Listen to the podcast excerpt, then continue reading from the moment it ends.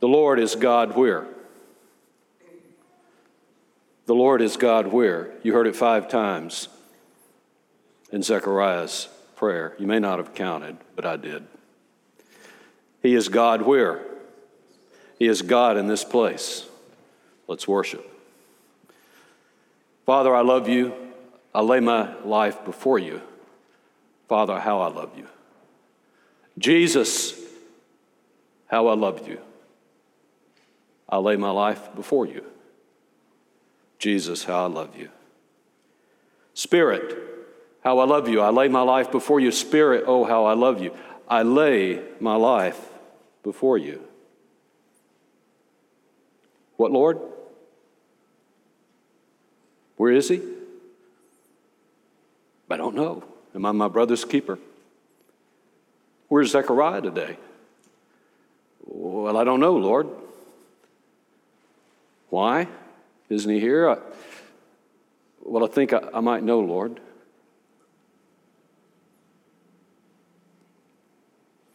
Would you excuse me for a moment, Lord?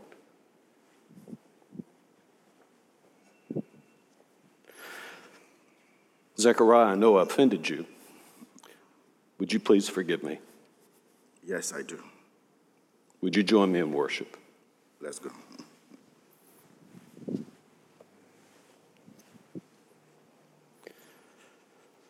Father, here we are again, and we lay our life before you. We love you, Father. We love you, Jesus. We love you, Spirit. We lay our lives before you. What, what, Lord? Where's Joanne? Well, I don't know, Zechariah. Do you know where Joanne is? I think I do. Here, Zechariah. Hey, Miss John. Uh, please, will you forgive me in any way I've wronged you? I ask for your forgiveness. I forgive you. May you join me in worship, please?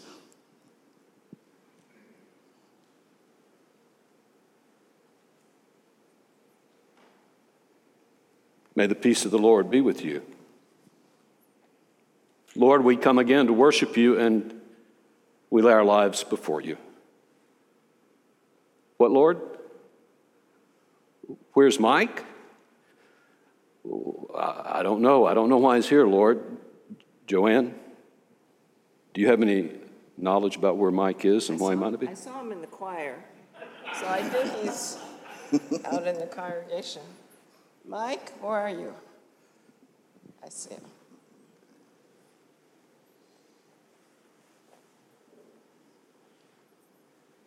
Mike, I want to apologize for offending you. Will you forgive me? I will forgive you, Joanne. Let's go worship.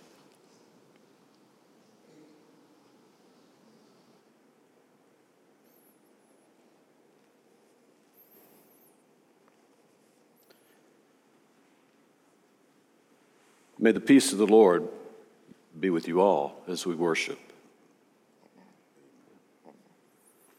We lay our lives before the Lord today, but not until we are reconciled with one another. And so we come together to share something with you, and that is, may the peace of the Lord be with you. And God's people said,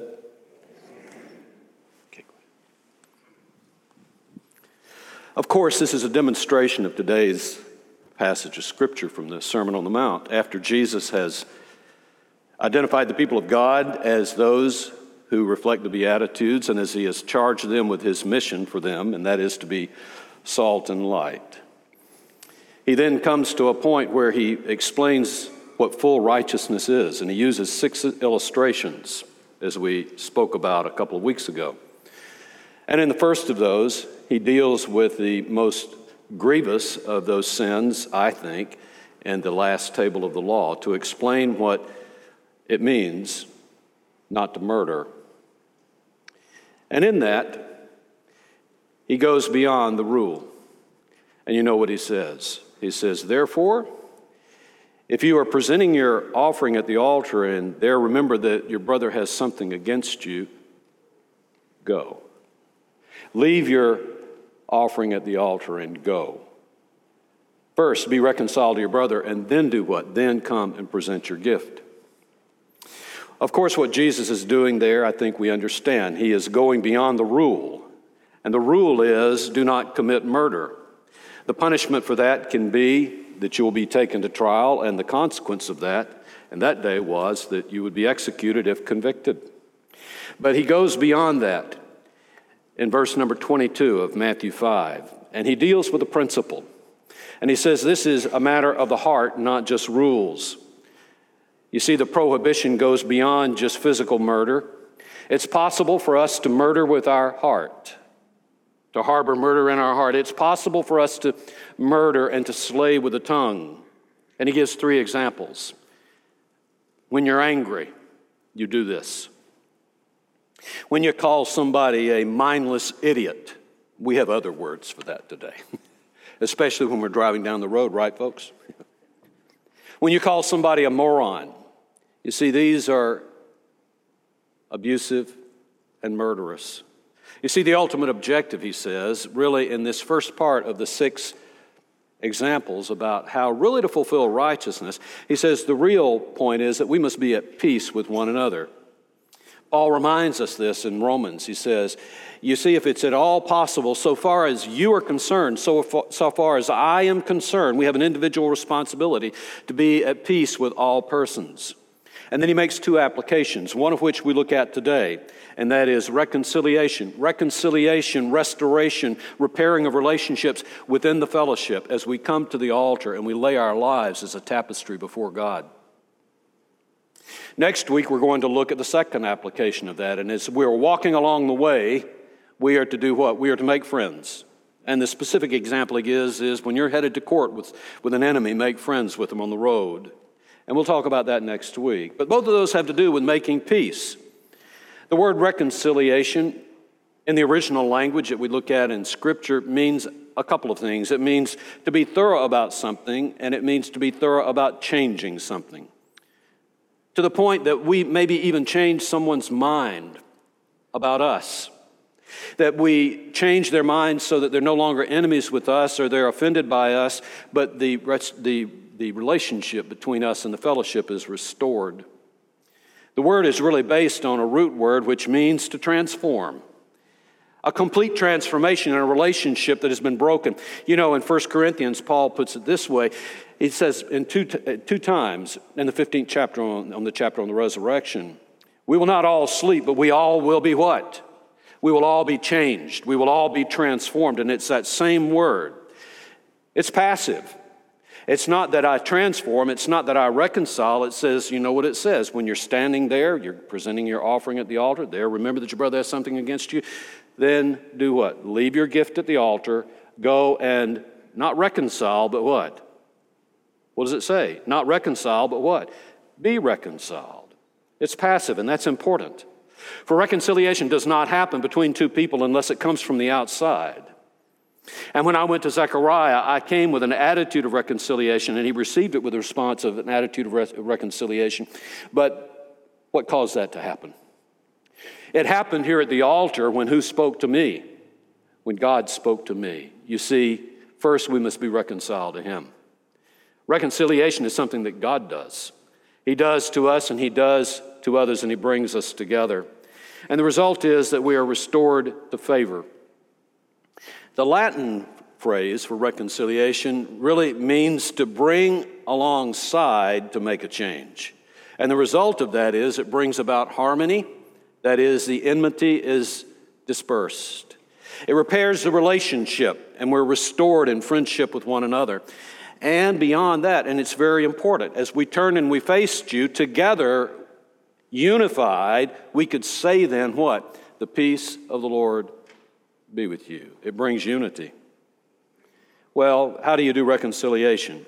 I think there are two considerations that we need to remember. And the first I've already mentioned, and that is we don't do reconciliation, we are reconciled.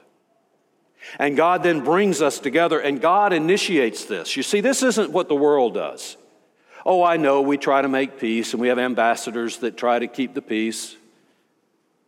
And inevitably, we go to war against one another time and time again. It is only God who can bring reconciliation. You see, He is the outside power that does it, not just higher power. He's the person, God, creator of all, who loves all of His children, wants to bring them together in reconciliation. A second consideration is this it's a three way interoperative kind of activity. You see, it's not just between me and Joanne. It's not just between Joanne and Mike. It's not just between Mike and Zechariah and Zechariah and me. It's not just between us at the horizontal level, it's also vertical. It begins with the vertical reconciliation, and then it is expressed in horizontal reconciliation, and we must do both. It's interoperative. You see, we must be reconciled to God before we can ever hope to reconcile with others. And yet, if we truly love God, we will do what? We will love our neighbor and we will be reconciled with our neighbor. So there is an interoperability here between those three elements. How do we do reconciliation? I think it begins with spiritual awareness. We come to the altar, and if we are not just talking to God, but if we're listening to Him, if it's not all about us, but it's about listening to Him, He speaks to our heart. And the whole priesthood comes together. We came this morning, as Peter tells us, to offer up our spiritual sacrifices as a whole body. Whole as in terms of all together, but also whole in terms of having been healed. And the Holy Spirit brings us together this morning, as He does every Lord's Day in the congregation, to examine ourselves. And we did. And we had a prayer of confession and we reflected, self examination. Are we worshiping in spirit and in truth. We do self examination. Do we have, as David did in Psalm 51, a contrite heart, a repentant heart, an humble heart? We examine ourselves. Are we worshiping sincerely? Are we simply vainly babbling like the pagans do? Repetitiously following form without substance. We ought to examine ourselves whenever we come together and worship for all of these things and there is a fundamental thing we must not forget we must examine our relationships with each other. Folks, not all of us are easy to love. I get it, okay? Not of all of us are equally lovable people. Why are you laughing? Some of us are a little bit prickly. Some of us have a little bit of a rough edge. We each have a different personality, but God brings us together like a jigsaw puzzle with all of those rough and curved and angular edges. Not many of us have the straight edge. Okay.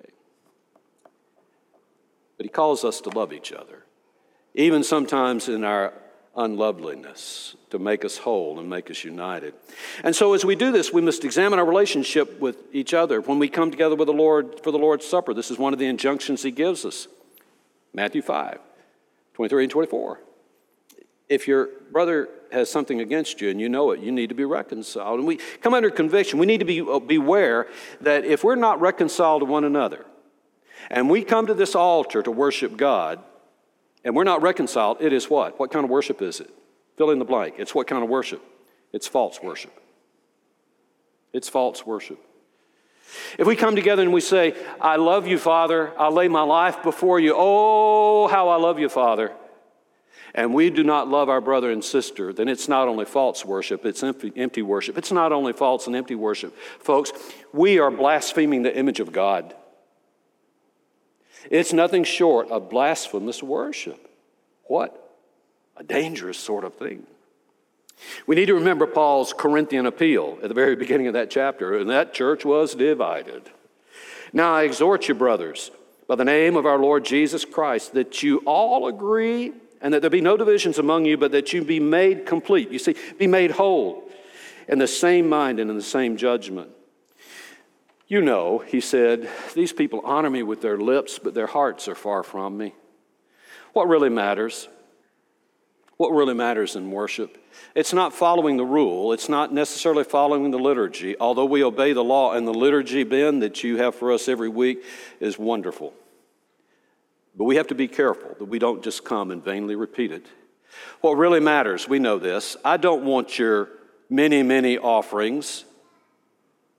I don't even want just you laid at the altar. What I want is I want you with an attitude of what? Mercy, help me here, justice, and what? Humility. That's what really matters. And that's what he's talking about, really, as he goes through these six examples of how to fulfill righteousness. You see, that's what really matters. You know, so in this, there's a sense of urgency, isn't there? We become aware of our wrongful feelings of one another. And if we, if, if we do and we realize that we're actually participating in blasphemous worship, we ought to be very fearful. For the author of Hebrews says that it is a what? It is a fearful thing to fall in the hands of the living God. If we realize that, we must flee the altar, leave our offering at the altar, go immediately. Do not pass go, kind of thing. Immediately go to the jail and do what?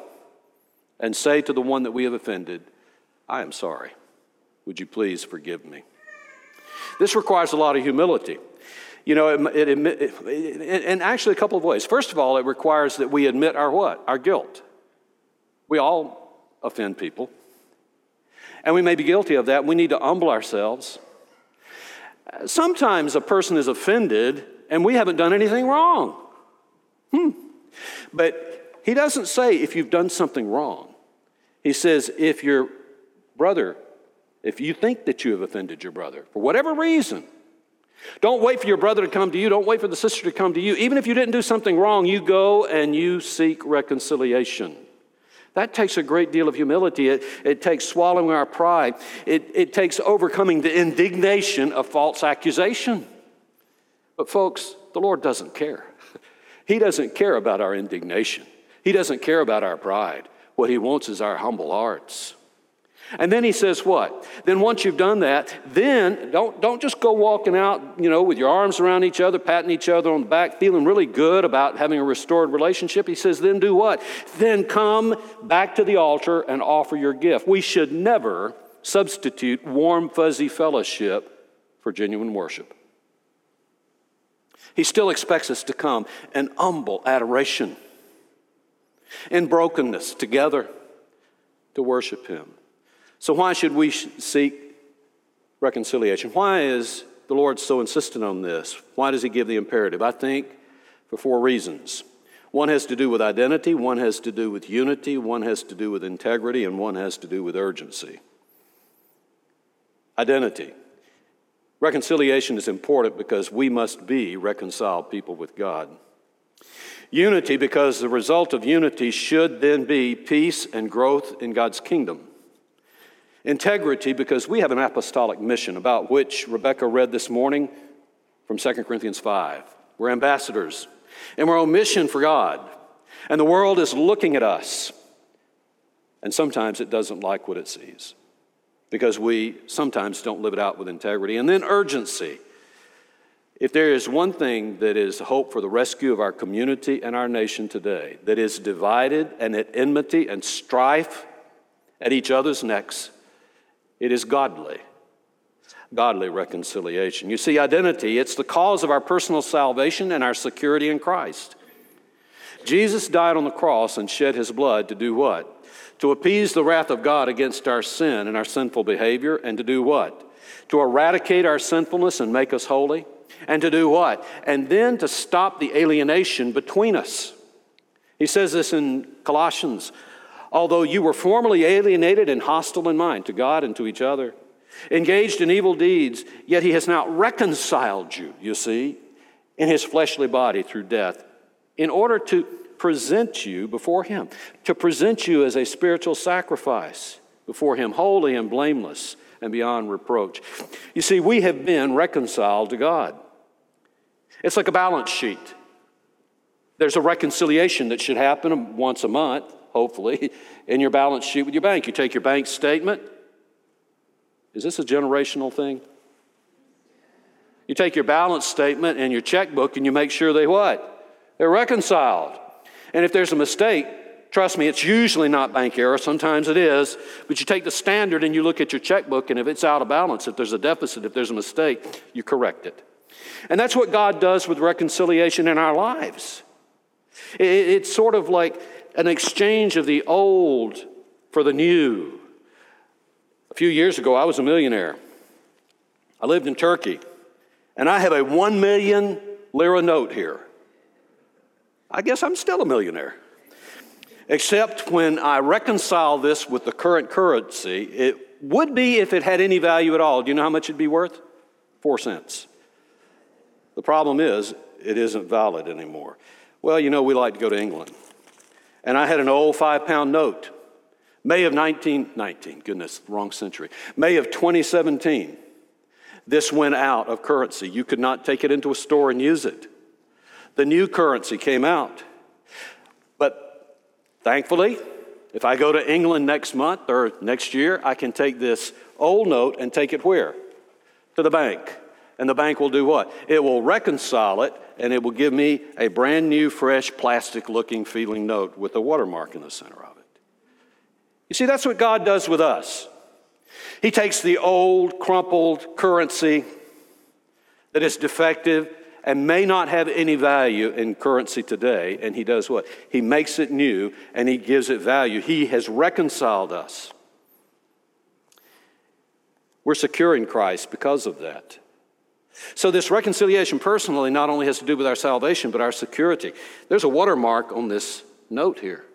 You see, then he gives us a watermark, an imprimatur on our soul that guarantees that we have been reconciled, and it is a person of the Holy Spirit.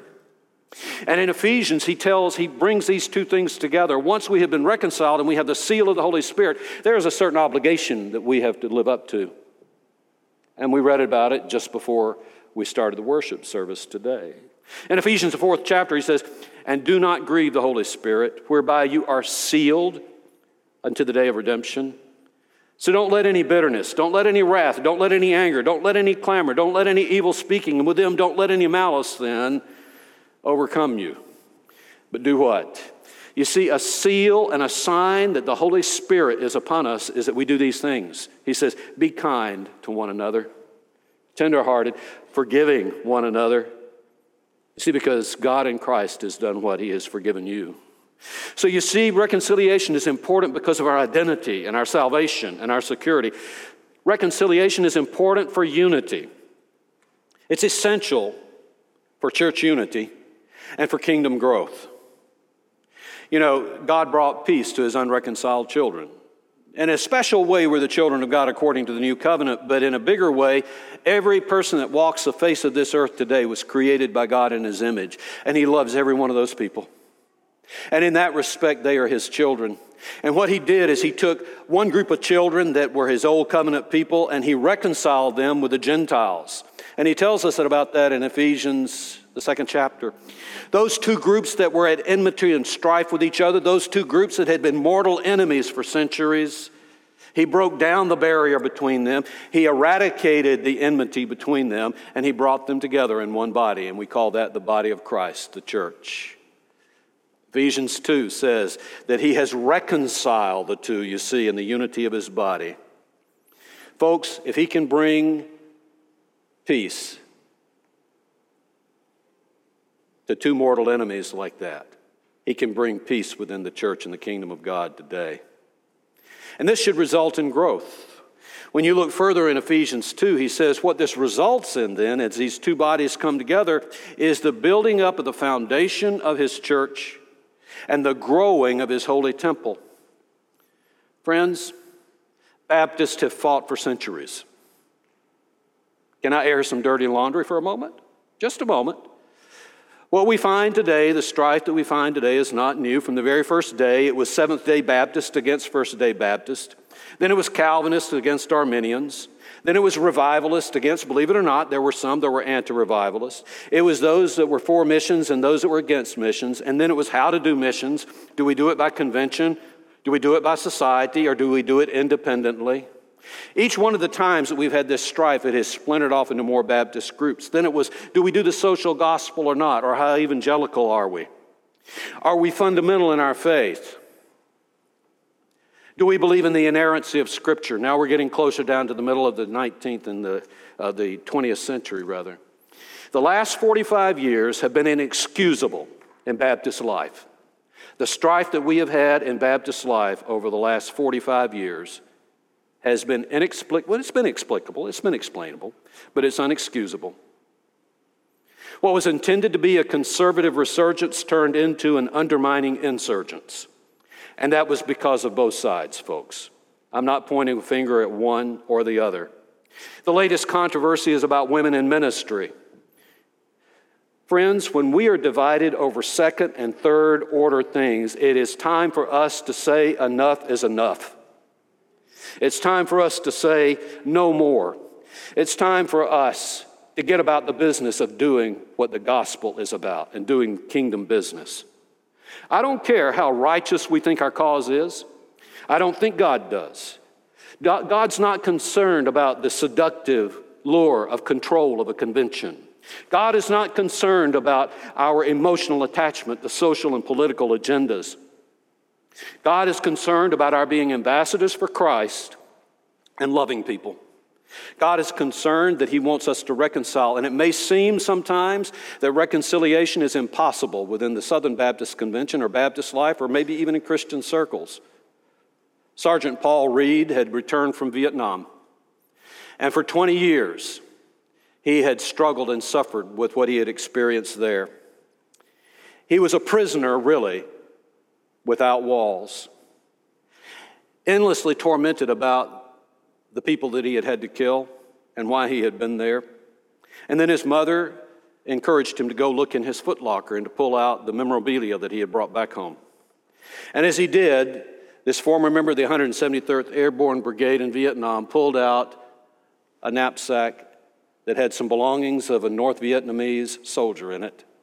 And in there was a diary. Well, he couldn't read it, but he got it translated. When he got it translated, he discovered that it was a personal diary of this one soldier, enemy soldier's love and life, his love for his family, and his love for his country. And it so touched Paul's heart that he said, I'm going to find this soldier's family and I'm going to return his diary to him. 1993. And he began to search for Nguyen Van Nhi. And to his surprise, he discovered that he was still alive, living in a village south of Hanoi, seven miles south of Hanoi. And so he bought a ticket. He went to Vietnam and he returned the diary to Van Nui. And they embraced each other and they reconciled. Former enemies, mortal enemies.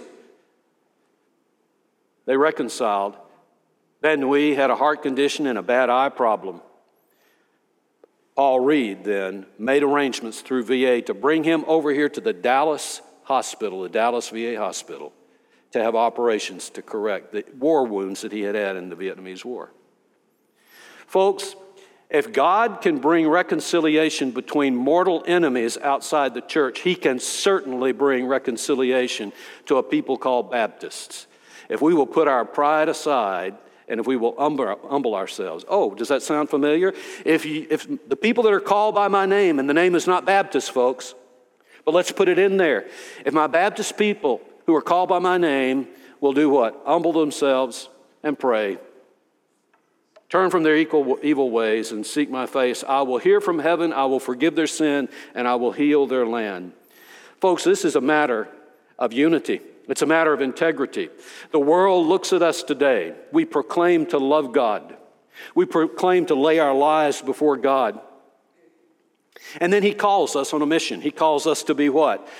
2 Corinthians 5. You are therefore what? For Christ. You're therefore what? For Christ. You're therefore what? Ambassadors for Christ. We're on a reconciliation mission. I have given to you the mission of reconciliation. Go and reconcile others to the Father. How can we do that as a people of God? How can we do that as a church? How can we do that as Baptists if we're fighting with one another? We must be reconciled to one another if we're going to be ambassadors for Christ. December 1941, ambassador and his special envoy had been working for months and months and months to bring reconciliation and peace between Japan and the United States. And the ambassador, who was a former admiral, retired admiral of the Japanese Navy, had not gotten the word because of subterfuge in the Japanese government had not gotten the word that just as he was walking into Cordell Hull's office, just as he was walking to the office of the Secretary of State of the United States of America, to tell them that they were about to break diplomatic relations with them, Cordell Hull already knew that Pearl Harbor had virtually been destroyed. What do you think Hull and the Americans thought when those ambassadors walked in? Their portfolio was empty. They were not emissaries of peace, they were representatives of hostility. Folks, that's the way the world looks at us when we fight one another. Our ambassadorial portfolio is emptied, it is void, it is of no effect. You see, this is a matter of integrity. When the world looks at us, do they see us as peacemakers? Not if we have not made peace with one another. This is why Jesus says, one of the reasons he says, I'm giving you a new commandment, and it is to do what? To love one another. Why? Why? Well, he wants us to love one another, but then he says, I want you to love one another because by this, what? People will know that you love me. It's a matter of integrity. Last point. It's not only a matter of identity and unity, integrity, it's a matter of urgency. If there is one hope for peace in this nation, it comes through godly reconciliation. And there's an urgency about this. He doesn't say linger at the altar. He says if you've got something against you, if your brother has something against you, then leave your offering at the altar. Go, be reconciled. And right after that passage that Rebecca read this morning, what does it then say? Someday it's the acceptable time. Sooner or later is the day, it says what? Now is the day of salvation. Now is the acceptable time. Friends, if we are going to reach the world for Christ, we must be reconciled right now, not tomorrow. Denominational unity is important. Integrity in our denomination is important. But I, as the pastor of Gambrell Street Baptist Church, and Gambrell Street Baptist Church by itself cannot bring about reconciliation in the Southern Baptist Convention. That can only happen by a mighty act of God when God's people humble themselves and pray. And I believe it can happen. Do you? Where does it begin? It doesn't happen in other churches. It's not the convention of however many thousand messengers sitting there in that hall. For the Southern Baptist Convention is what? It is churches. The Southern Baptist Convention is people. And it begins where? It begins here. You see, that's our congregational responsibility. I know we're not all as easy to love as others. Sometimes some of us have rough edges. But we need to remember this. Individually, we're reconciled to God, and we have a responsibility first and foremost. Certainly, before we come to the communion table at the end of this month, if you know of somebody who has been offended by you, go and be reconciled. And then we come together as a congregation at peace unified with integrity, reconciled. And listen to Zechariah's prayer. You see, that's where it begins. You're God there too, but we need to remember you are God in this place. Lord, you're God in this place. When we come to this place, we are reconciled. And if Gambrell Street Baptist Church is thoroughly 100% reconciled, and all of the members then are working together unified and praying and believing that God will send harvesters, praying and believing that He can bring, bring reconciliation. It will radiate from this congregation into the community around us.